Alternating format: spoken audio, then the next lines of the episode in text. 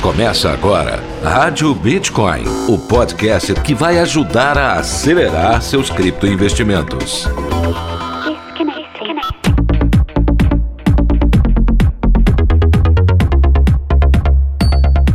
Olá, criptoinvestidor! Está começando mais um episódio da Rádio Bitcoin.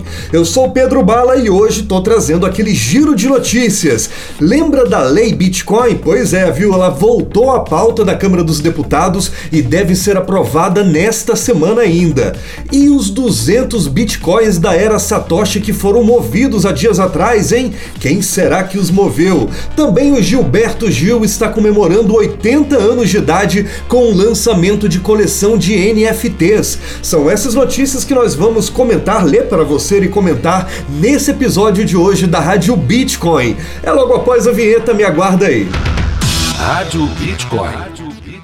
Um oferecimento Bitcoin to You, a principal corretora de investimentos em ativos digitais do Brasil. Invista no seu futuro. Invista em criptomoedas. Vem para Bitcoin to You. É, meu amigo cripto ouvinte, vamos começar esse episódio da Rádio Bitcoin falando de leis. Vamos falar da notícia que saiu no Cointelegraph. Lei Bitcoin volta à pauta da Câmara dos Deputados e deve ser aprovada nesta semana. O texto diz o seguinte: o projeto de lei 4401/2021, que pede o estabelecimento de regras para o mercado de Bitcoin e criptomoedas no Brasil, voltou para a pauta do plenário da Câmara dos Deputados e pode ser votado ainda nesta semana.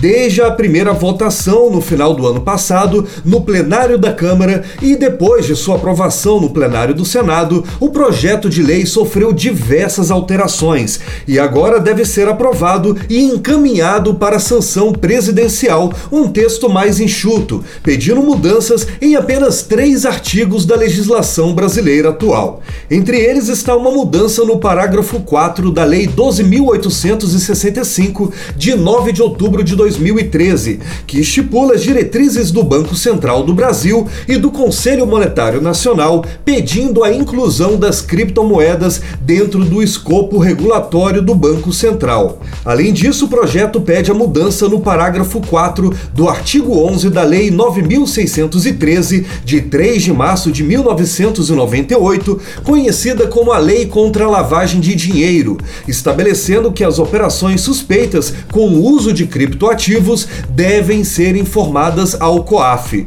A terceira alteração requerida é na Lei 8078, de 11 de setembro de 1990, que estabelece os direitos e deveres do consumidor. Os deputados pedem que o mesmo tratamento dado pela lei aos produtos e serviços comercializados no Brasil seja dado também às criptomoedas.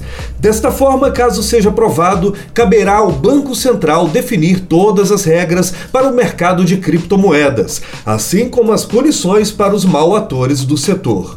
É, meu amigo, para quem não estava gostando dessa lei, agora ela tá vindo de verdade mesmo, né? Olha, pelo que eu andei estudando, ela não tem nada demais, ela visa, na verdade, é, dar aquela investigada em operações suspeitas envolvendo milhões, que não se sabe a origem, né? Eu acho que essa lei vai mudar muito pouco de dia a dia do investidor varejista, aquele investidor mais sardinha, assim como nós, né? Olha, é bom você saber que o Banco Central está interessadíssimo nessa regulação, viu? Ele já andou declarando através do seu presidente Roberto Campos que está pronto para atuar como regulador do mercado de criptomoedas no Brasil. Lembrando que essa lei é do deputado Áureo Ribeiro, né? A gente está tentando gravar com ele aqui para a Rádio Bitcoin, vamos ver se conseguimos, né? Talvez na ocasião da aprovação dessa lei. Rádio Bitcoin. E olha só essa notícia que saiu no Kryptonizando. 200 bitcoins da era Satoshi são movidos após 12 anos. Na última sexta-feira, dia 24, uma transação contendo bitcoins minerados entre setembro e outubro de 2010 despertou o interesse da comunidade. O fato que chama atenção nessa transação é que os 200 bitcoins movimentados permaneceram imóveis por quase 12 anos, fazendo parte da chamada Era Satoshi. Alguns bitcoins são rotulados assim por terem sido minerados quando Satoshi Nakamoto ainda estava ativo no desenvolvimento da blockchain. Segundo o Blockchain, esses 200 bitcoins valiam na época em que foram minerados 12,5 dólares, ou seja, cerca de 100 reais na cotação atual do dólar. No entanto, na cotação de hoje do Bitcoin, esses mesmos 200 Bitcoins valem nada mais, nada menos do que 22 milhões de reais. Olha só, hein, meu amigo criptoinvestidor. É, não se sabe é, por que, que ele decidiu fazer essa transferência agora, né? Talvez seja o holder mais paciente de todos os tempos, né? Esperou 12 anos para fazer uma única transferência com as suas criptomoedas, mas pode ser também que ele tenha perdido a sua senha, suas chaves de acesso e tenha descoberto ela só agora, né? Uma outra hipótese que a comunidade tem levantado também é que alguém tenha encontrado essas chaves e senhas dele dele, né? Você lembra do caso que foi divulgado na semana passada de uma pessoa que encontrou, ele comprou um notebook usado. Quando o notebook chegou na casa dele, antes de formatar, ele foi ver se tinha algum arquivo, ele encontrou ali chaves de acesso para uma carteira com vários bitcoins. Eu nem lembro quantos, acho que eram uns 40 bitcoins. Então não se sabe, né, é, como que esse cara aí conseguiu segurar por tanto tempo esse bitcoins. E o detalhe, viu? Ao que parece, ele não sacou para corretora nem nada não. Ele só moveu para tornar esse Bitcoin unido com outros Bitcoins que ele tinha numa única carteira. Então, esse aí com certeza é o holder mais paciente de todos os tempos, meu amigo. Rádio Bitcoin. E olha só essa última notícia que saiu no Cointelegraph. Gilberto Gil comemora 80 anos de idade com o lançamento de coleção de NFTs.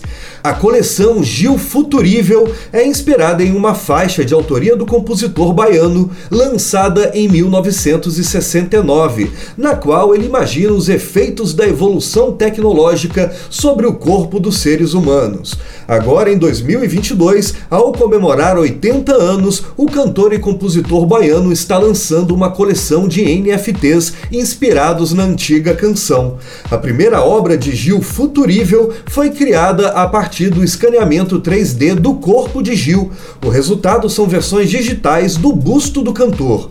Os NFTs inaugurais da coleção do lendário compositor baiano será lançada durante o NFT Rio, primeiro evento inteiramente dedicado aos tokens não fungíveis realizado no Brasil, que vai acontecer no Parque Laje, zona sul da capital carioca, entre os dias 29 de junho, hoje, e 3 de julho. Inicialmente, 50 NFTs serão serão disponibilizados para venda através da blockchain da Cusana. É, meu amigo criptoinvestidor, mais um aí que anda meio querendo se despedir dos palcos, né? Você sabe que o Milton Nascimento também já tinha entrado nessa algumas semanas atrás, um mês atrás, né? Ele começou a comercializar ingressos em NFT para o show de estreia da última turnê da carreira dele.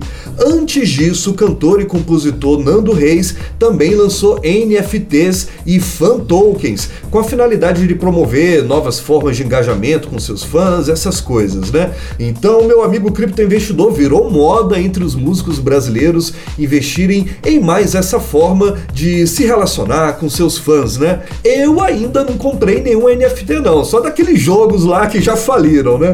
Mas uma hora eu tô comprando aí alguns bem legais. Meu amigo criptoinvestidor, obrigado pela sua audiência em mais esse episódio do podcast Rádio Bitcoin. Estamos de volta que dia, hein? Eu acho que sexta-feira, com mais uma entrevista incrível aqui na Rádio Bitcoin. Eu sou o Pedro Bala, você pode me seguir nas redes sociais como Pedro Bala Cripto, me procura por lá, tá? E siga as redes sociais da Bitcoin to You, é o melhor conteúdo cripto do Brasil, tá legal? A gente se encontra então na próxima sexta. Tchau, fui! Rádio Bitcoin. Os conteúdos publicados no podcast Rádio Bitcoin não são sugestões de investimento. Seja responsável com seu dinheiro, se inspire com nossas opiniões e tome suas próprias decisões.